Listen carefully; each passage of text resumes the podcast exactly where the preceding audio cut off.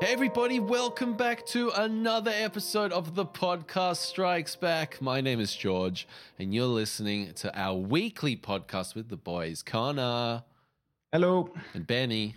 Hi there. Episode 157. Ooh, wee, we're getting through them, fellas. We're getting through them. And we have some news this week about Tenet. We have uh, question of the week a bit later, courtesy of Movie Book Club. Thanks for everyone who has uh, been in there in the group. We've reached over 100 members, closing in fast on 150. So, everyone listening in, um, please, please come on in. It's a great place. Thanks to all the contributors who are in there having a great time. Um, so, we've got a great question there. And also, something that I am fuck. I, I'm, I know this is a bit of a teaser, but I am so pumped to talk about this film adaptation. Benny's pick for movie book club. Hey, let's see where the conversation goes. I'm curious. but before we get into that, let's catch up on what everyone's been watching. Connor, why don't you take it away, sir? Uh, yeah, sure. So um, I gave a little bit of a teaser as to what I watched uh, this week to you, gentlemen, because occasionally I do see you outside of this podcast.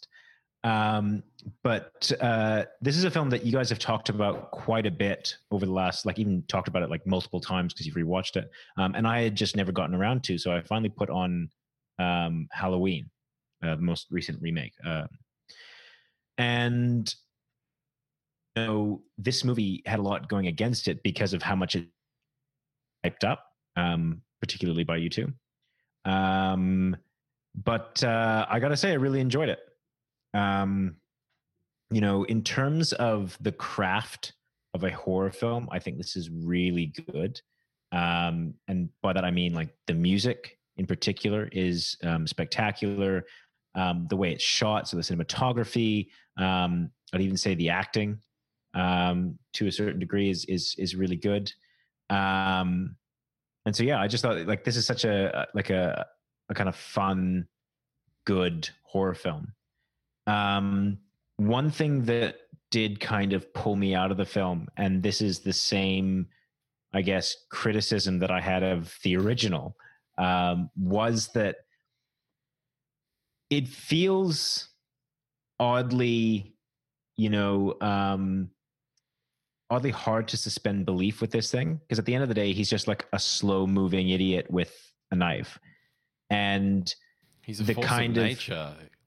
I'm yeah, no, look, Yeah, it- monsieur.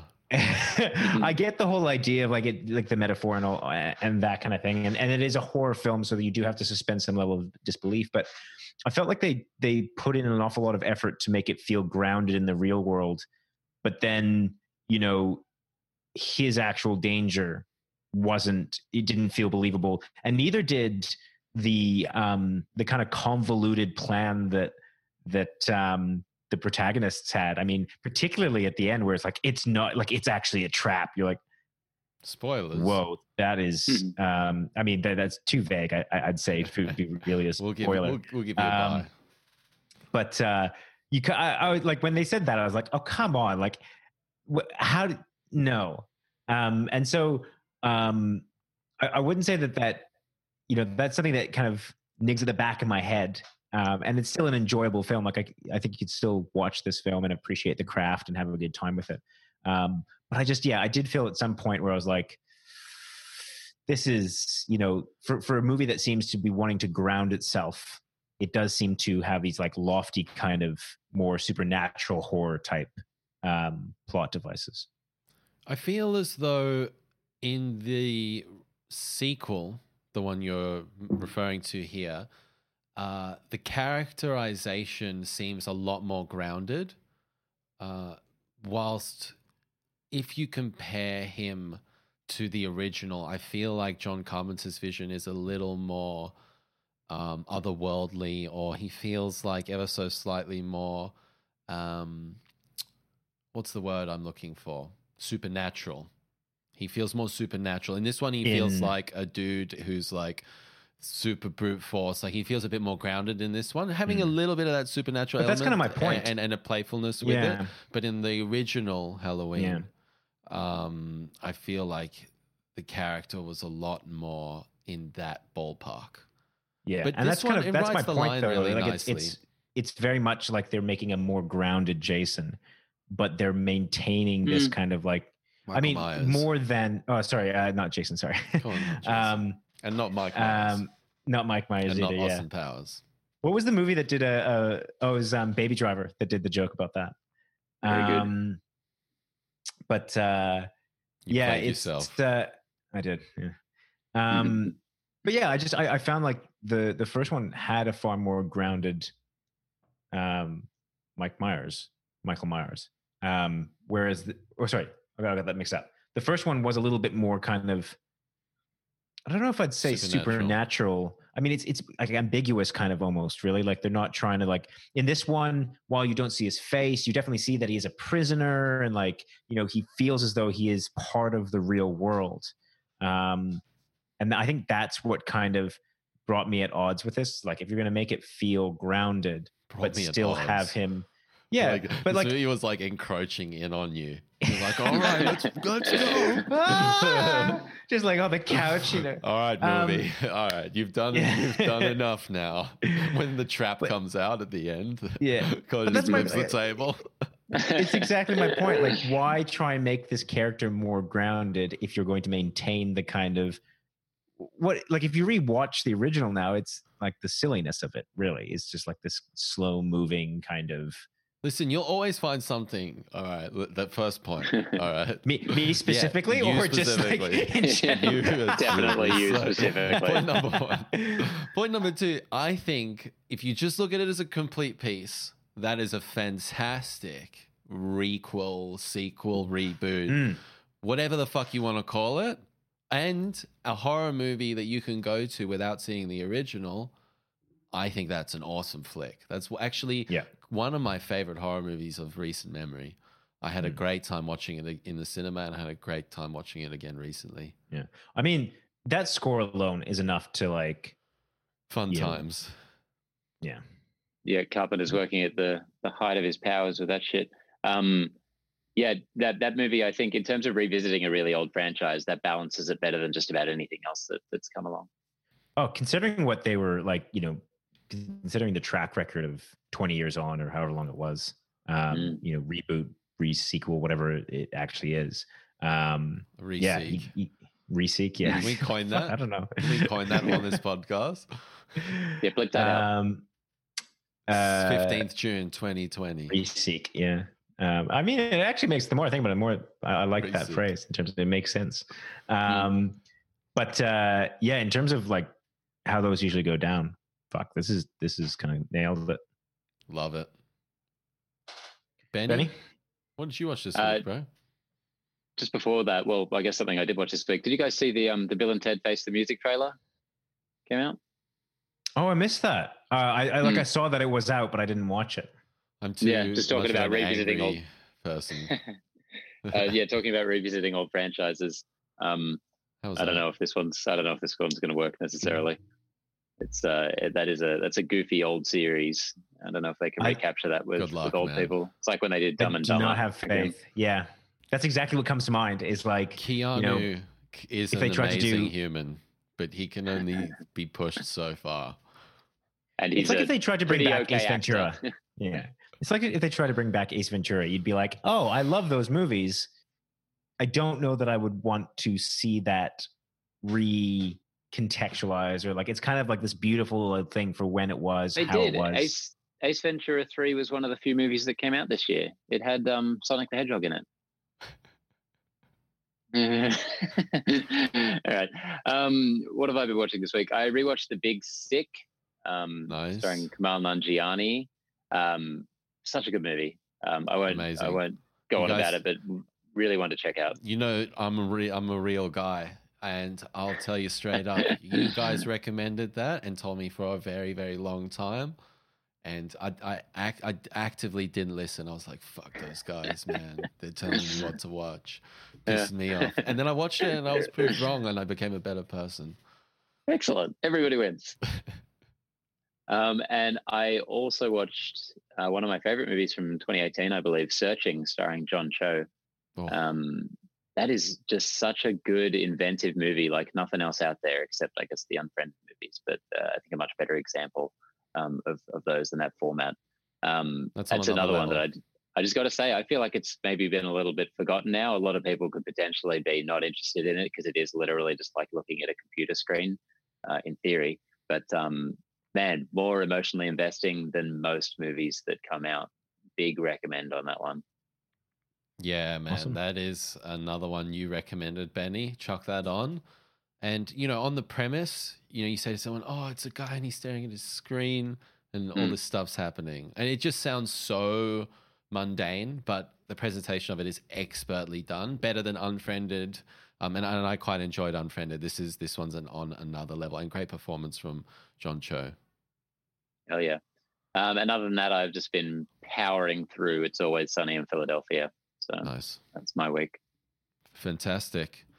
Well, I want to give a shout out to Connie Correas from the movie Book Club because I put out a question this week in there and said on the Friday question segment, What is your favorite horror movie? And like, thanks to everyone who answered this crazy, crazy amount of engagement 58 comments on this in a group Whoa. of 130 odd people. Insane engagement. Thank you, everyone. Um, but uh, so a lot of interesting choices, and uh, some things I haven't hadn't even heard before, and some things that you know I've been wanting to to re- to revisit or or watch for the first time. But one I'd never heard of was "We Are Still Here." So I chucked this on, um, and this was like like a really cool little eighty minute horror film. It feels definitely like a first feature definitely um, is a little rough around the edges and whatnot, but there is some really nice melding of, I would say, Insidious with like The Exorcist and even a little bit of The Shining. You know, it's got a really cool vibe and some great character designs. Um, the way they portray the sort of uh, the spirits, we are still here. It's sort of like about a house that is haunted um, with these spirits that live in this. And hey, it sounds so boring and mundane. You've heard it a million times, but it was just it was really really solid. Um, and uh, I, I enjoyed it thoroughly. And at the end, it goes, it shoots for the stars. So. Um, I, I, I just like I'm just kind of just stoked on everyone's recommends, and I'm gonna try and go through a few more because um, it's nice to see just everyone kind of sharing movies, and I- I'm just having a great time. The whole thing was just a really good time for me, you know. Yeah, I'd like to. I'd like to check that one out, Georgie. That that was a great um, list of horror movies I saw there. A bunch, uh, even I haven't seen. I gotta get dive into it. Yeah, it premiered at South by Southwest in 2015, and I would say it's probably like if you look at the Rotten Tomatoes or some of the reviews, maybe it's a little inflated for what it is, but like I still recommend it for a horror fan to put on, and you will get something out of this and some awesome, awesome jump scares, some creepy, creepy scenes. Um, Oh yeah. Good times. I find horror is the genre that I most um I see the biggest discrepancy between kind of review scores and what I think of them. Um because I think they're a bit more um bit more of a, a personal taste thing. Case Um, in we'll talk about the, we'll talk about that a bit later, I think. Case in point from last year.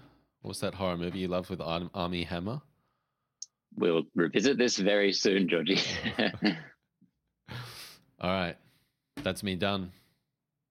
We got a bit of Tenet news. Yeah, we've been tracing this story for weeks and weeks and weeks. Whether or not Tenet would be delayed, the last trailer came out uh, like a month ago or whatever. It didn't have an actual release date on it; just said coming to theaters. Um, we finally have got the news. Tenet is getting pushed back uh, by two weeks. Um, apparently, according to the New York Times, um, the uh, the uh, distributor wanted to Warner Brothers wanted to push this back probably significantly further um, because the market is still really not there. It's very um, unsure of itself at the moment, but apparently they just wanted to appease Nolan, who wants this movie out in theaters uh, ASAP. Um, whether or not that pans out, we will see pretty soon.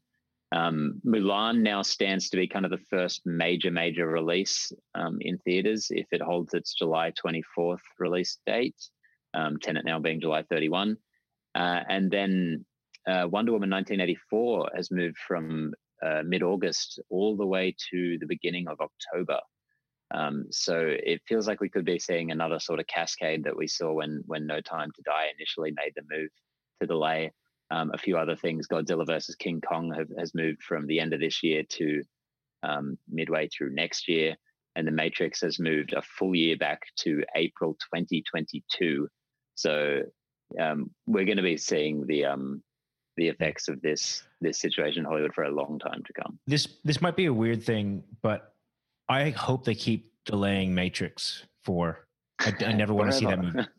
Yeah, I just I, I like the idea of that movie No. more than I ever want to actually watch it. Dude, imagine hey, you can if it's about this, fucking Connor. awesome. Don't watch it. If it sucks, if it. it sucks, let's not be if it silly. sucks, I can't tell you how much of an average time I had with Matrix uh, Reloaded. I just like, Mm. You know, it is nothing on the original. It's like, so uh, if the Matrix 4 sucks, eh, it's water off a duck's back. If it rules, like the opportunity cost to for something successful, I'm like, yeah, hell yeah. The tra- fan- tra- franchise, in my opinion, is already trashed. Uh, so like, let's go. Let's see what can be done here. I feel, but like for me, I feel like it's opening an old wound. Like I 100% agree with you. Like the second and third one are um, entirely average compared to the first. Um, and you know, look, actually, like I say that to be fair, like there's parts of the second and third movies that I really enjoy. Hundred percent. Um, but on on on on average, it is just that average. As a whole um, piece, Yeah, yeah. but and so but like i dealt with that years ago you know decades ago like that for me i feel like that that's an open and closed piece this is kind of like you know bringing it back i'm like you've you've better have a good reason for this because if it's average it's going to make it that much worse right it's just going to make me like think about how average the second and third was and i i just don't want that I, don't listen, that I sense? think, I think, with, yeah, uh, that's hundred percent what could happen. But I won't be bothered by that. I'll be like, oh yeah, it was Mm. the same quality as two and three. Too bad. But but I think more so, you know, if we're heading back to sort of Tenet and whatnot, um, I'm getting Yeah. really really excited for Tenet. Like I was, I, I, I know, I don't know. I, I feel as though us in Australia and whatnot, we seem to be very, very fortunate with how COVID has unfolded. Um, and it seems to be, whilst there are some surges here and there and whatnot, overall things to be fairly under control. Um, let's see how it'll all unfold. Um, but you know, I anticipate probably July. At this stage, it looks like we will be watching Tenet and and doing a review for that. So that's kind of cool, you know. i'm excited for that Yeah, don't Although- don't get your hopes up too high. This could this could still change at, at any moment. I've, Totally. I have, however, I have been enjoying like going back to pieces that I haven't seen and like exploring like the plethora of movies out there. So, um, yeah, it's it's you know if it gets delayed, I won't, you know, I won't be that disappointed. But it's not the worst thing in the world, actually. Like if, if they just stop making movies until we can all fucking catch up with the, the millions that there already are. Honestly, they could they could like not, and it, this might actually happen, but like they could just not release films for an entire year, and I would have enough content to like last me that year if I just watched a movie every day. Let alone like Well, I, they I don't think there's could enough. never make another movie and we'd be set for life still. yeah, I mean, And we'd I probably mean- be watching pretty bad stuff by the end of yeah. it. I was gonna say they might not all be gems, but you'd Yeah. certainly get an education. Anyway, that's what passes for news these days. That'll have to do us.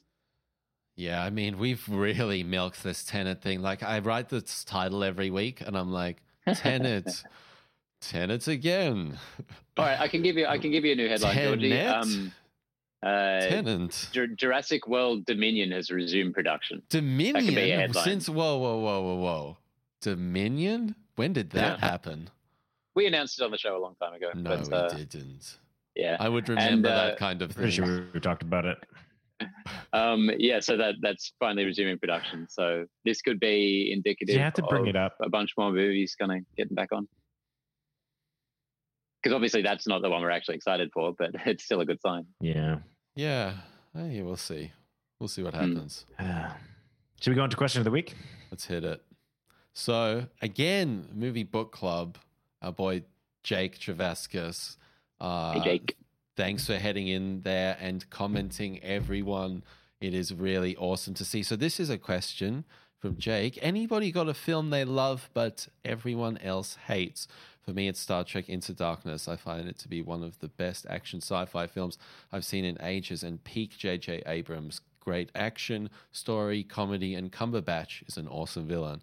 But people rag on it as if it's crap, mainly Star Trek fans. I don't get it. So, who I'm- wants to get in there for films? Connor, go. Yeah, I'll, I'll, I'll put one out. Hit it there. Um, but first, I want to say, like, I kind of agree with Chris. Like, I have never understood the vitriol um, against this movie. Like, it's not. I, I've, I've never thought it was a bad film. I mean, it's not. I'm not getting into this discussion. It's I'm, great. I'm not. I'm just not. I'm gonna. I'm not. I'm not yeah, gonna I've, stop. I've never. 'cause I'll uh, yeah, never that, stop. That's fine. Yeah, that's fine. I just, I'm just putting it out there. Like, I Are you guys talking about it's Into that, that Darkness? bad. yeah. Yeah, Cool. yeah. There's so many worse films out there. Um, anyways, no, uh, mine is. Um, I was going to say Age of Ultron because I've spoken about that quite a few times. Um, a lot of people really seem to dislike that film in the overall context of the MCU. I really love it.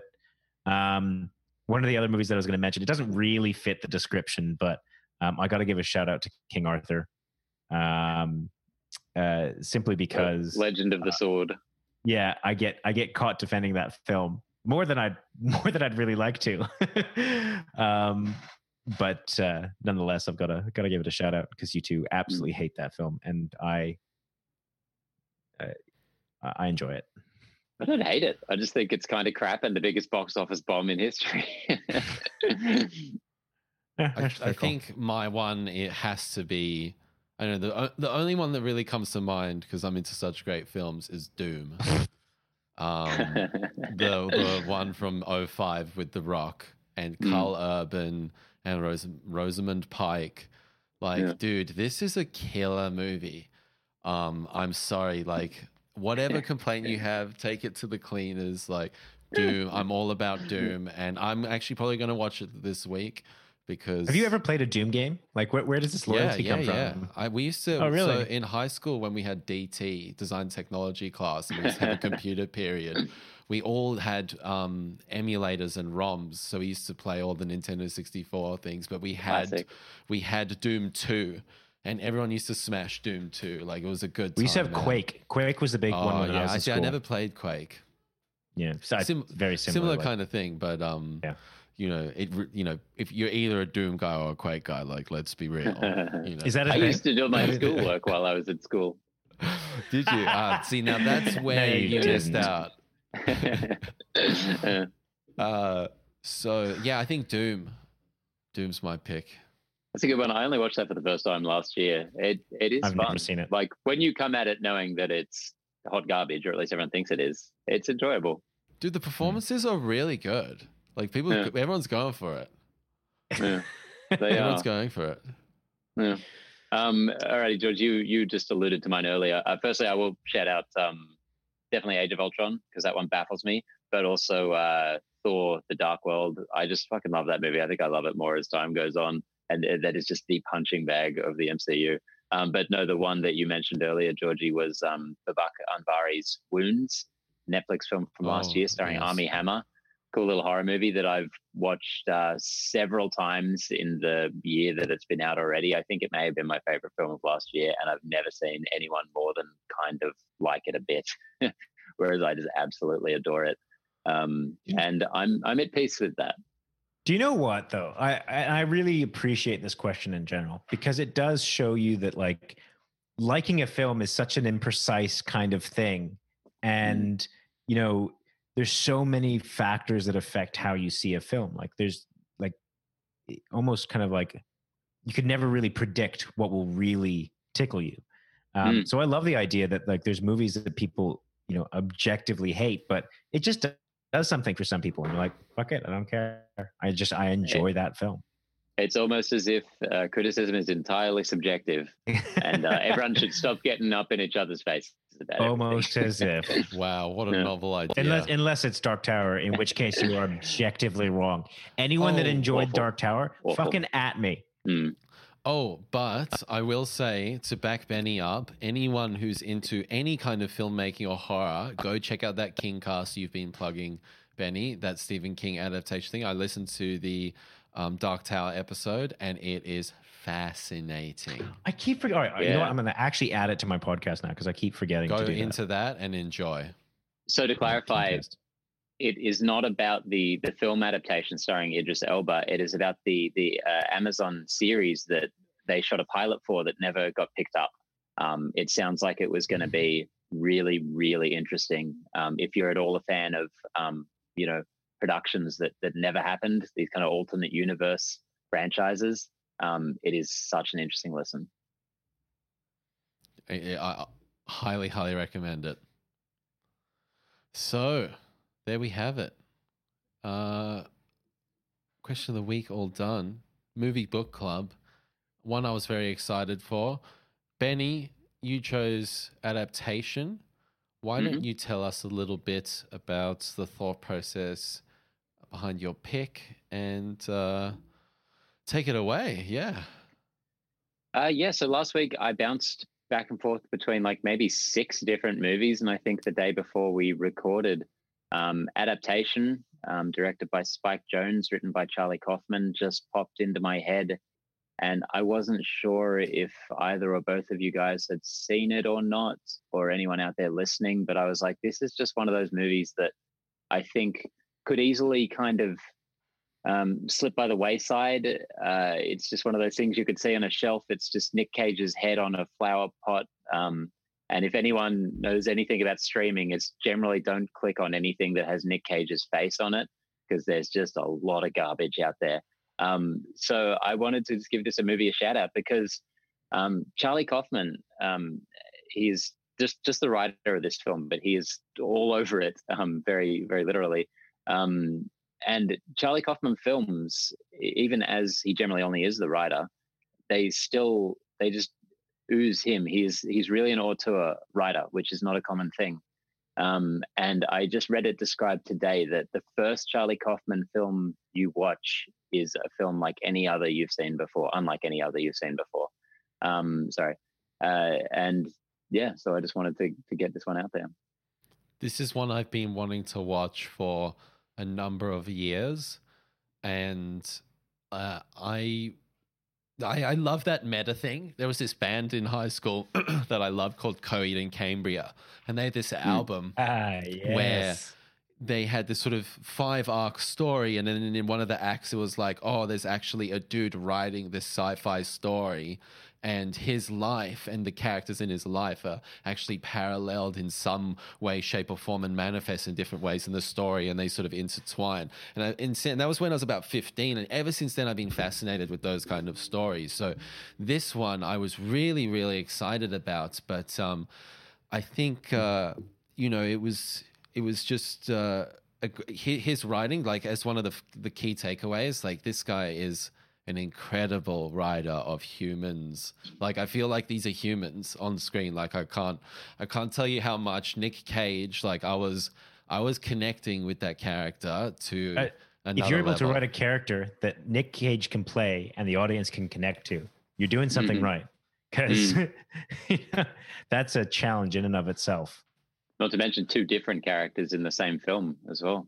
that Mm. relationship between those characters I, I actually wanted to film like i was laughing so loud and genuinely i wanted to film myself and show you guys like Laughing I- I- disingenuinely. Well yeah i mean all the time especially when you're involved um, Yeah. Just imagining you watching a movie alone, Yeah. just, just being like, ha ha ha ha, ha, like looking around. One, there's nothing Cage. there's nothing even playing i'm just sitting there laughing it's just like whoa, whoa. Just in case anyone happens to be like, But Uh. um, yeah, I don't know what I was saying. Oh yeah, the the relationship between these characters, man. I Mm-hmm. cannot tell you like the the way these guys interact and how they're sort of like two halves of a whole. Um, and and I know in real life, uh, Charlie Kaufman doesn't have a brother called Donald.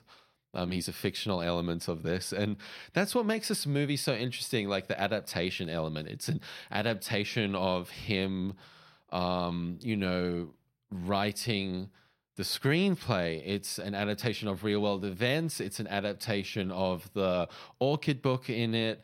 Um, there's an a- element of Darwinism and um, adapting to your environment. Uh, like this film, even with all those lofty themes and, and all those things swirling around, which I love and not everyone loves, I feel like some of these characters I really, really connected with. And, so this film on those two ends of the spectrum with like the lofty themes, the meta stuff, and the humanization, the characters, the drama, it works so well. Like it's beautifully done. Yeah, just just to like cycle back to the origin of this film because I think this is one of those movies that knowing the the real world stuff, the behind the scenes stuff, uh, enriches the film so much more uh, in its own way. Because you know, as you said, Georgie, this movie originated as Charlie Kaufman um, trying to adapt the the article and, and novel The Orchid Thief.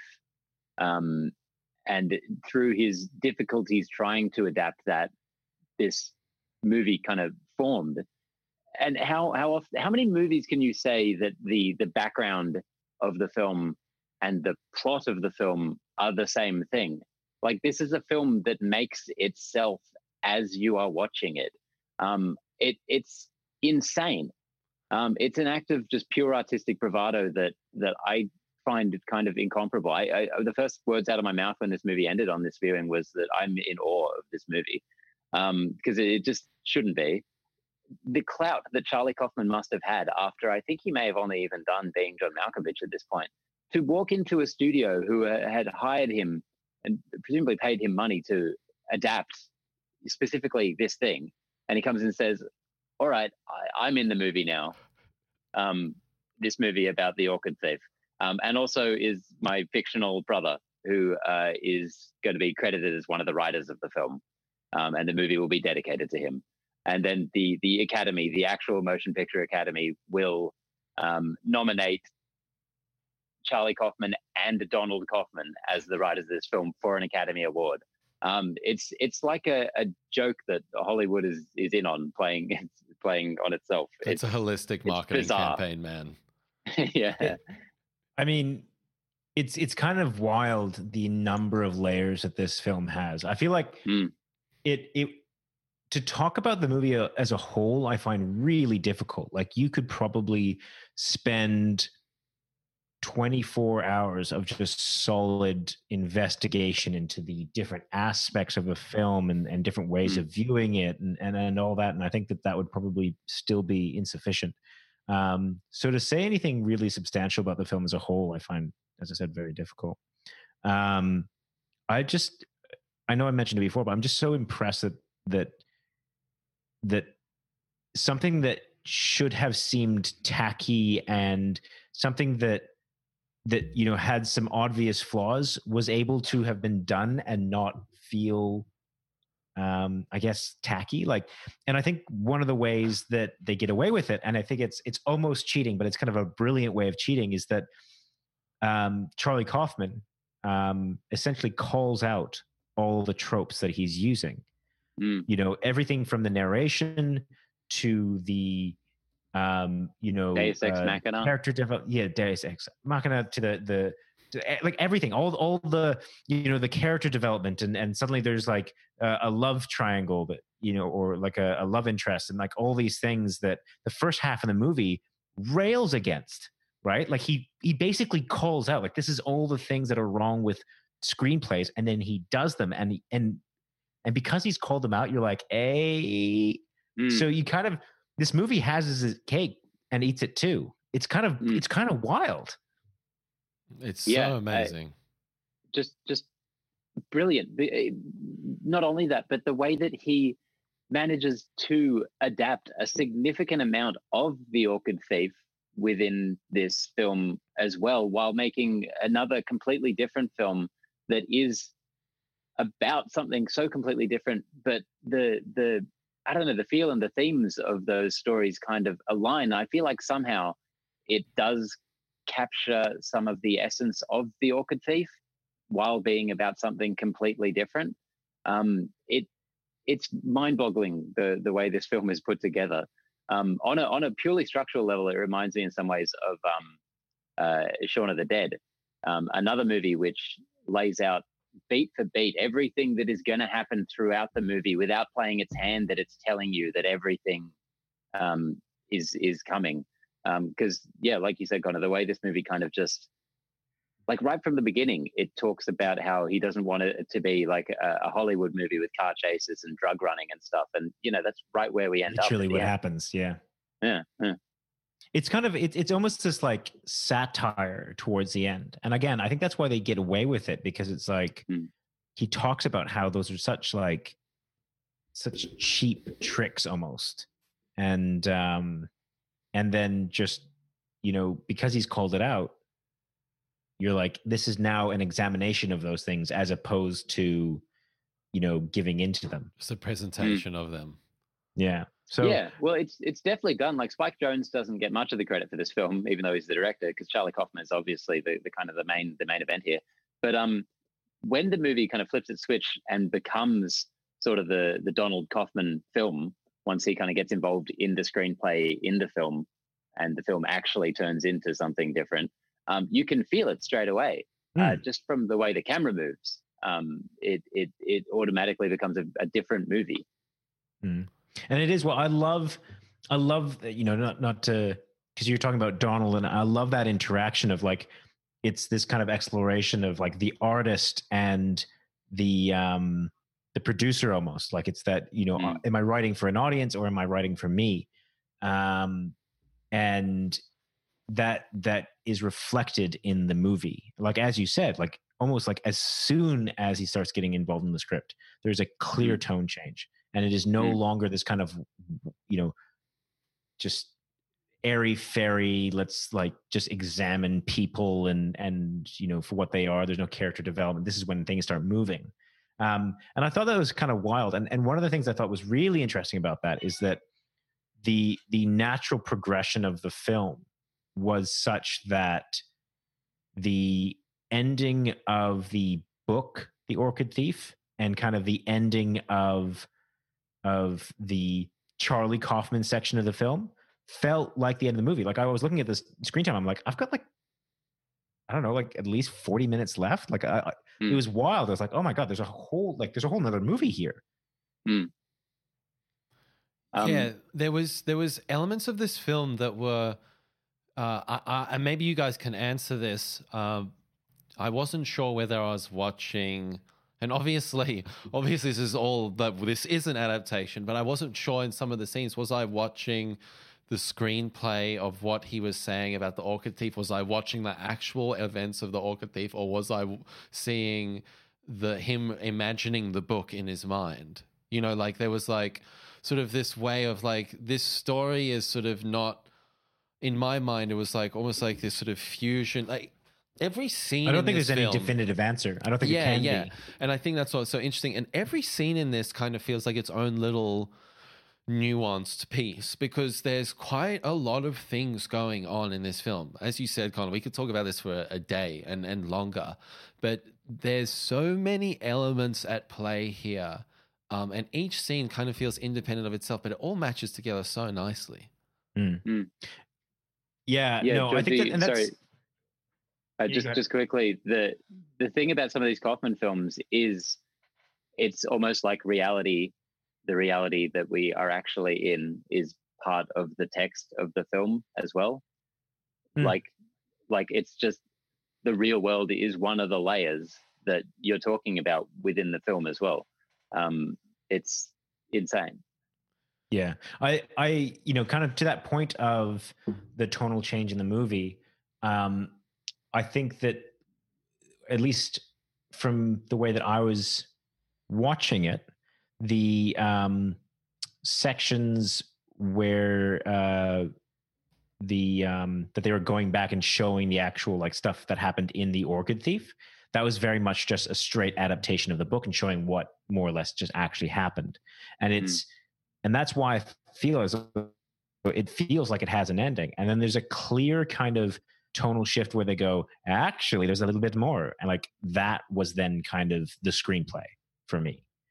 Um, how, and how, just, how impressive is it that they actually managed to make a movie with these real life public figures that they that most people probably haven't necessarily heard of or know which parts are necessarily real or not real and you know they they turn them into like murderous drug runners and shit. So the I actually balls went on and looked Kaufman that up. and you know, like Yeah, I was like, and she so the actual author was kind of shocked and like very much against the movie because as you would be like here's my here's my book about orchids and like desire and like this kind of like you know attaining some level of passion about something and or like obtaining the unobtainable and um you know let, let's have a cool movie about it. And by the way you know as they hand back the script like we're going to make you into a drug running like you know porn you know or like sex to pro- uh, whatever whatever she ended up being. Insane. and um and and her reaction is far better than i my reaction probably would have been I, you can all get fucked? Like what is this? They must have had uh, a great legal team on this film. so i think that what from what i've read they basically they didn't try and force her into it. Um but they said that everyone is on board and i saw that i think there's a little bit of social pressure to do it and she wasn't even she was really uncomfortable with, with it right up until she she, uh, she saw the film or at least so she says um, she's in the film thought- actually is she really yeah she she has a brief little Who's cameo she? in the movie oh i missed Uh, that yeah just a just a random character Yeah. Um, but I mean, just I, I- I think that that's such a like the balls on the person that would have had to have handed her the script and be like, "What do you think?" Or the first person to broach the subject with her of we're Mm. taking a slightly different direction. Like, how would you even open that conversation? like, Yeah. we've made some slight changes to your character. I feel like um, with the character of Charlie Kaufman in this, I related to this character so much. Like, there's this part where he's like talking Really? about how he's like all these thoughts rummaging around in his head, and and even the social anxiety of like, you know, there's somebody in a lift that you know. And you're standing Mm. there, and you're like, "Ah."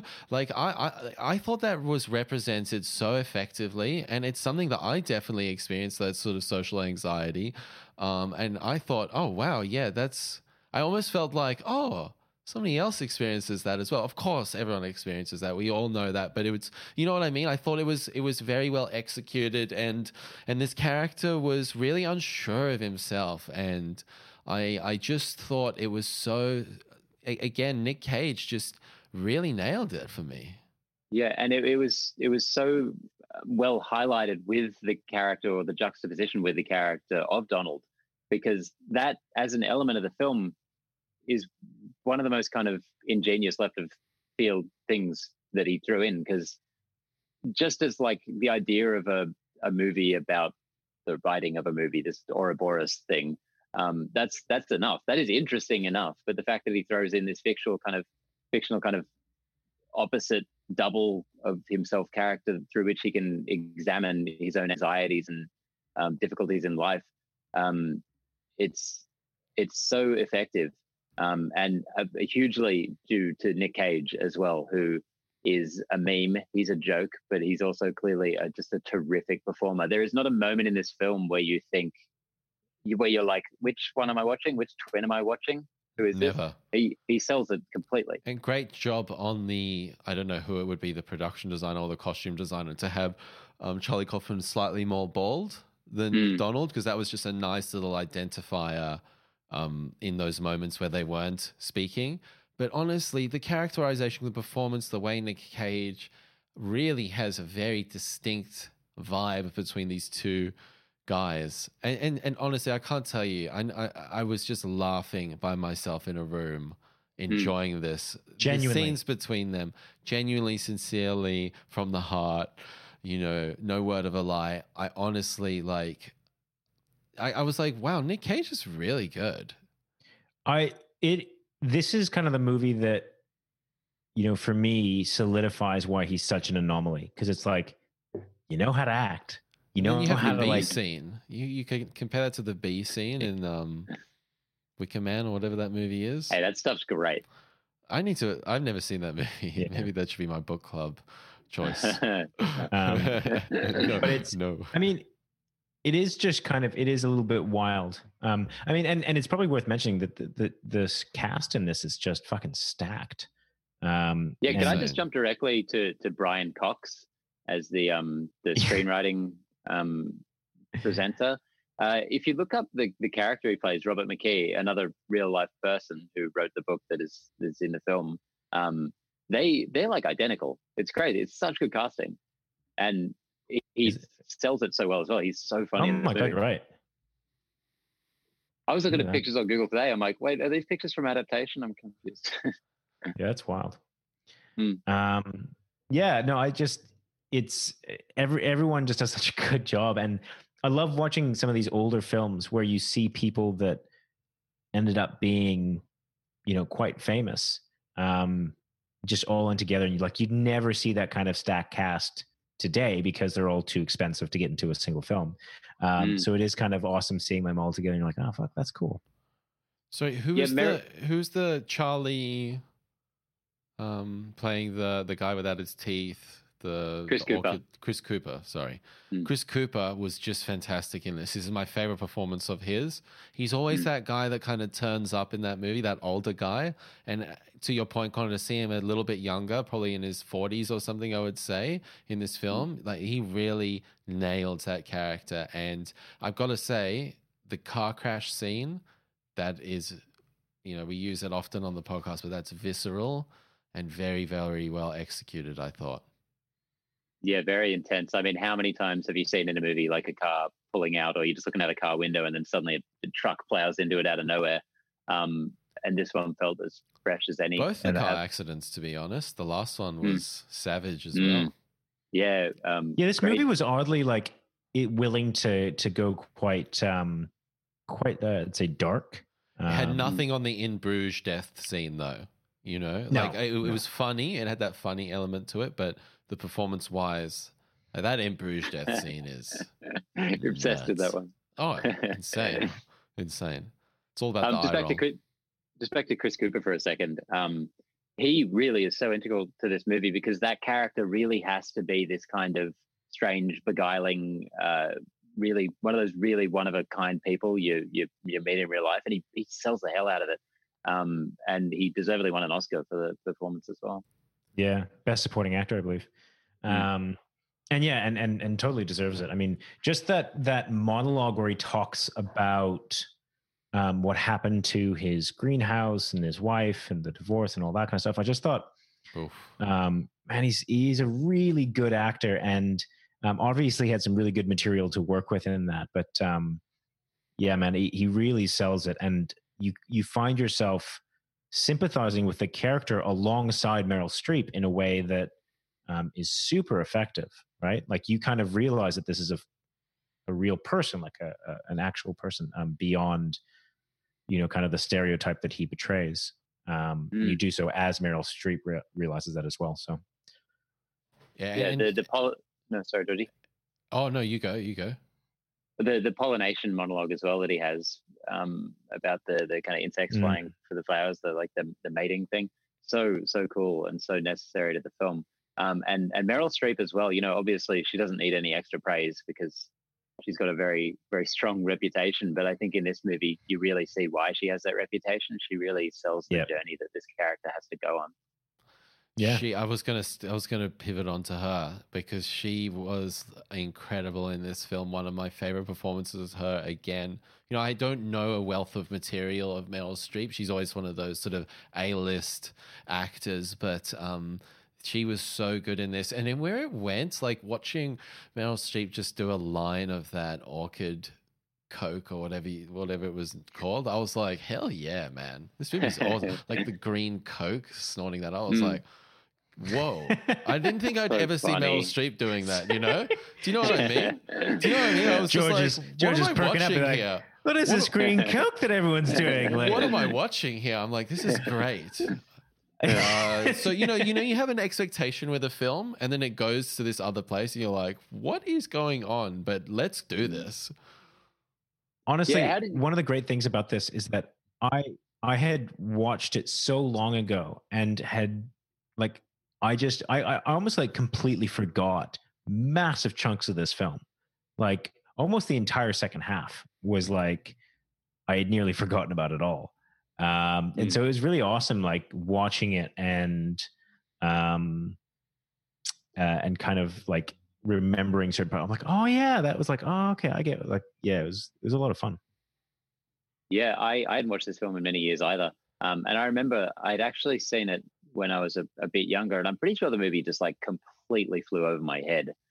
Same. Because I, I, I wouldn't have been able to to Google anything after the movie. I didn't know much about the kind of the, the its actual origin and, and stuff. I remember I watched it again when I was a little bit older and kind of got it. I, I think a bit better, but I, I think it really re- rewards uh, reviewings as well. Anyway. I was Yeah. just thinking the whole time. I cannot wait to rewatch this. I, I can. I kid you not. This is probably top ten films of me for all time. Wow. Like, I Jesus. I cannot tell you like all this stuff with the meta stuff was awesome, and Mm. you know these stories within stories within stories. But that character was so 3D for me. I really connected with that character, and I thought this is just working on every level. And as I said, each scene feels so different to the next. It's just rolling along this thing. It's like it's like kind of feels like a little bit of you know. This film also talks about the creative process, right? Because he had writer's block. That's the whole genesis of the film was the fact that he was mm. doing the true adaptation of the book. And he was experiencing writer's block. So then he went and created this total other meta thing and it kind of talks about that and then his brother you know giving comments or you know somebody being like oh why don't you do this and just kind of being like no i'm doing my thing and Mm. uh, there's something there's something quite interesting about that I mean, it was so fascinating watching him just like going crazy on his little tape recorder about how he wants to start at the dawn of time and, and, and track all of the the universe's history right up to, to to him coming along. And that's something that's already happened in the movie that he's No. talking about creating. It's insane. Um, Georgie, I just a slight pivot. I don't know if you have seen this movie. I don't think so.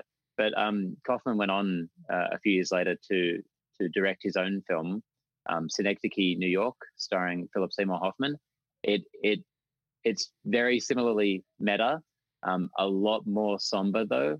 Um, very pretty long and slow, but it explores a lot of, of similar stuff. The um the sort of really philosophical elements of this Yeah. movie.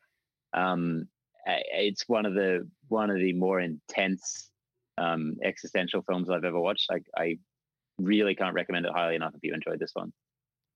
yeah man i um i i was actually almost going to choose that for book club next week Mm. but i'm not going to because i think we should probably Ooh. keep it diversified but that's one Is that i'm a really good- really keen to watch that Segue. I'm Any still, final like- thoughts? I'm still like figuring out what movies to choose. So can we like talk a little bit more Oh, about? yeah. I mean, spin the wheels, spin the wheels. Yeah, sure. Yeah, you you you have a thing for a while. Because I'm doing the same thing, Um, Benny. I've got like Ben, is six there anything movies, and I'm like, "Oh." yeah, yeah, yeah. Yeah, I've actually, terrified. I, I've I've been really lucky. There's, there's, I've got two movies that I've just kind of solidified as my next two picks, um, and you know, I envy you. the the um the movie that you pick, and when I watch it, it might affect it a little bit, just because you know you obviously want to kind of um have a nice flow on, like whether that's like completely different or or whatever have you. But um, yeah, I've got my next. Gotta two, have a good counter picked pick. already. Yeah. Um, but uh, Ben, did you? uh, What was the context that you watched this originally? I don't specifically remember. Um, I it could have potentially been in school. Um, I I'm not sure. It was it was. I was going to say that's how I watched it. Yeah, I was I was thinking that was might be what you're alluding to. That, that could have been it. That'd be a tough time, man. If I saw that when I, if when I was um Yeah, like 15, there is. I would be Yeah. tripping out. Yeah, You just, and you know what? I, I'll be honest. eh, There's no better way to ruin a film than to have to study Mm. it or to watch it in a class. Like I just find that to be. Blade Runner Such did a- that. yeah. Remember, I hated Blade Yeah. Runner in high school, and it's one of my favorite films. Now I hate Exactly the same. Blade Runner. Took me ten years to realize that that movie fucking awesome. Yeah.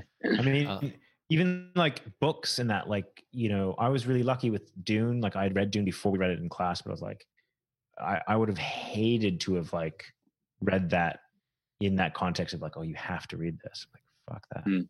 So yeah, that's that's how I came across this originally, and I just feel as though in that context, I didn't appreciate it for what it was. Right? You kind of you're over analyzing it, analyzing it, but at the same time, kind of not appreciating that analysis. You're just kind of like saying things and. I remember Yeah. so specifically, we were watching Blade Runner, and it's the final scenes with Roy Batty at the Hmm. end in that top area, the sort of with the wood and the lights shining through. And I remember the teacher saying, The light and this stuff represents this, that, and the other. And I was Hmm. like, I remember things I said. I was like, no, R- Ridley Scott's just an incredible visual artist. There's the, like you're pulling shit out of your It's ass. I can't remember what it was specifically, but I, I remember, so specifically being like, you are pulling shit out of your ass and you are ruining this film. And I came back to it later and I enjoyed it way more. Yeah, I, I remember very specifically, uh, year nine, um, we had a teacher. He's a fucking moron. poor guy. I feel so sorry for Uh, this teacher. You no, no, have no. given I'll, I'll, I'll, I, I will, I will, uh, I will, I, I will give you the level of stupidity. He basically, we we were reading um, to To Kill a Mockingbird, right? And the class had gotten in like a couple of days or something like that. Like we were not far into it, like a couple chapters into Kill a Mockingbird. And he goes, "We're going to put on the movie because apparently a lot of students are having difficulty with the idea that Scott is not, or sorry, Scott was it Scout? Scout is not uh, a boy. That Scout is a girl. So we're going to check on the film." I was like, Okay. "Are you fucking kidding me? Mm. You're an English teacher. What like you, the fucking worst. Anyway, sorry. That my um my, my memory was of watching Rebel Without a Cause. And like it was exactly like that, George. Like I remember one thing he's he paused it as they were backing out of a driveway and he goes, This is him backing away from like society and commitments. I'm like, bro, he's fucking backing out of a driveway. Relax, relax. Like not every single scene has And- to have some like massive like importance. That can be your like, just- interpretation, though. That's the thing. There's a difference between interpretation and intent that the director's trying to do, right? Mm. But listen, I've got my pick, so maybe we should wrap up on adaptation, and I'll give my pick for next week. Um, I think I thank you, Benny, for picking this film because, uh, as I said, I've been meaning to watch this a long time, and I'm really glad we're doing this movie book club thing, and I'm really glad we've got the Facebook group. Um, this was a, an amazing time for me. I look forward to watching. Um, what what is it? Synecdote or? Synecdoche, New York. Uh, really, really looking forward to watching that. And I think if you think if if I actually thought this film was going to be a little more heady and meta, but you actually can just watch it and not have to think about those things too much, and it and it still Mm. really works. Like I think I could watch this with my mum and dad, and they might be like, "Oh, what what's happening here?" But they they you can watch it on that level where it's just like it's just the characters are working so well. And, and Mm. sorry, we haven't talked about the Robert McKee scene at, as, at all. And I thought that was so interesting because I've read that book screenplay. And I was Mm. like, wow, just like him in the lecture theater and Brian Cox giving that performance and then the pub scene just just on so many levels that I found this film working and uh that was one of my 10 favorite out moments. of 10 11 out of 10 could be In top terms- 5 could be top 10 favorite films of all time Yeah. That was one of my favorite moments in terms of like an actual like a belly laugh, like when he goes, Mm. "So help me God." If you do actually like almost any line that Brian Cox said was brilliant, but like when he's like, "If you do voiceover," I was like, "Fucking, that's brilliant. That's and, so and, good." and how funny is that? Because that's something that I've, you know, like the Blade Runner example again, Harrison Ford doing the the voiceover. Oh, this sucks. Voiceover sucks. But if you Mm. do voiceover with purpose, you know, and you're not just doing it to like explain things, this is a prime example of that. Mm. Work, yeah, this extremely movie's well. full of full of narration, um, but it also has narration that is just stopped in its tracks by someone saying that narration is horrible, and then it I love it. disappears for almost the rest of the film. yeah, it does. until Info- in right up until the point where it is purposely noted that he's doing narration, but he doesn't give a shit, even though the guy said he shouldn't. Hmm. And then, of course, Right. he brings back the song "Happy Together" um, Mm. to finish off the film. Such a perfect, beautiful ending. Great Excellent. times. Great times. So, movie book club episode nine? Episode nine. Next Ne- next yep. episode, nine. Yep. Yeah. Yeah. Yeah. Yeah. Because this would mean we have all picked two. Um so I had a couple thoughts, right? And there was one that I was gonna go for, and it was Star Trek Into Darkness. Because Yes. I just was like so interested by that comment. And um, I'm actually keen to revisit that independently. So maybe we can have a discussion about that some other time. Maybe even Connor, that could be your pick. I don't know. But um, Mhm. I decided to not go down that path because I just thought I'm not sure where the conversation could go beyond the Khan element and us being like, hey, that, that was cool or that wasn't cool. I, I just wasn't sure whether it was going to really develop beyond that. I have plenty. So if you Yeah. ever want to choose to pick that again later, we can Well, go. should we do it? Should we do it? Al- Also, We're Before doing we- it. before we we're go- doing it. oh, We're oh, we're doing it. Into We're doing Darkness? Into Oh, Darkness. We're motherfucker. doing Into Darkness. We're doing I was. You did say, that, before- Benny. You did that Damn yourself. Just- We're just doing as a quick Darkness. I'm not even clarification- telling you. I'm not even telling you what the other Yeah. what I actually was going to That's pick. fine. Now we're But picking Into Darkness. I just want to point this. out so everyone recognizes what's also happening behind the scenes. And I didn't pick this, but I, I can see it's going to be an issue. Is like people trying to offload suggestions that they don't want to waste on themselves, being like, "You should do this." Like George, even your wife was like, "Oh, you know, Connor, you should suggest it." I'm like, "I'm not going to suggest that. George should suggest it." My only Yeah, concern yeah. with Into Darkness, right? Uh. okay, my only concern with Into Darkness, if we're talking an open forum, my pick is like what I consider, what, what I was going to pick was I consider a great film, you know, and I'd like you guys to watch. Whilst Into Darkness is more like, hey, that's an interesting opinion from the book club community. Um, you know, let's revisit that and see it with a different lens on something that I didn't think was that great. And it's probably not going to be the best film, but you know, if we've got something Yeah. to talk about, I, like, I, I basically I don't want us to go into the territory if we're talking openly of like we're just picking shit films to dog on. You know, I want this to No. be like more of a conversation kind How of should did be thing. a reason, get made like, if- already exists. Yeah. I'm, I'm I'm okay with like if with you suggesting bad films, and I'm okay with us like exploring why it's a bad film and like even doing a little bit of shitting on it.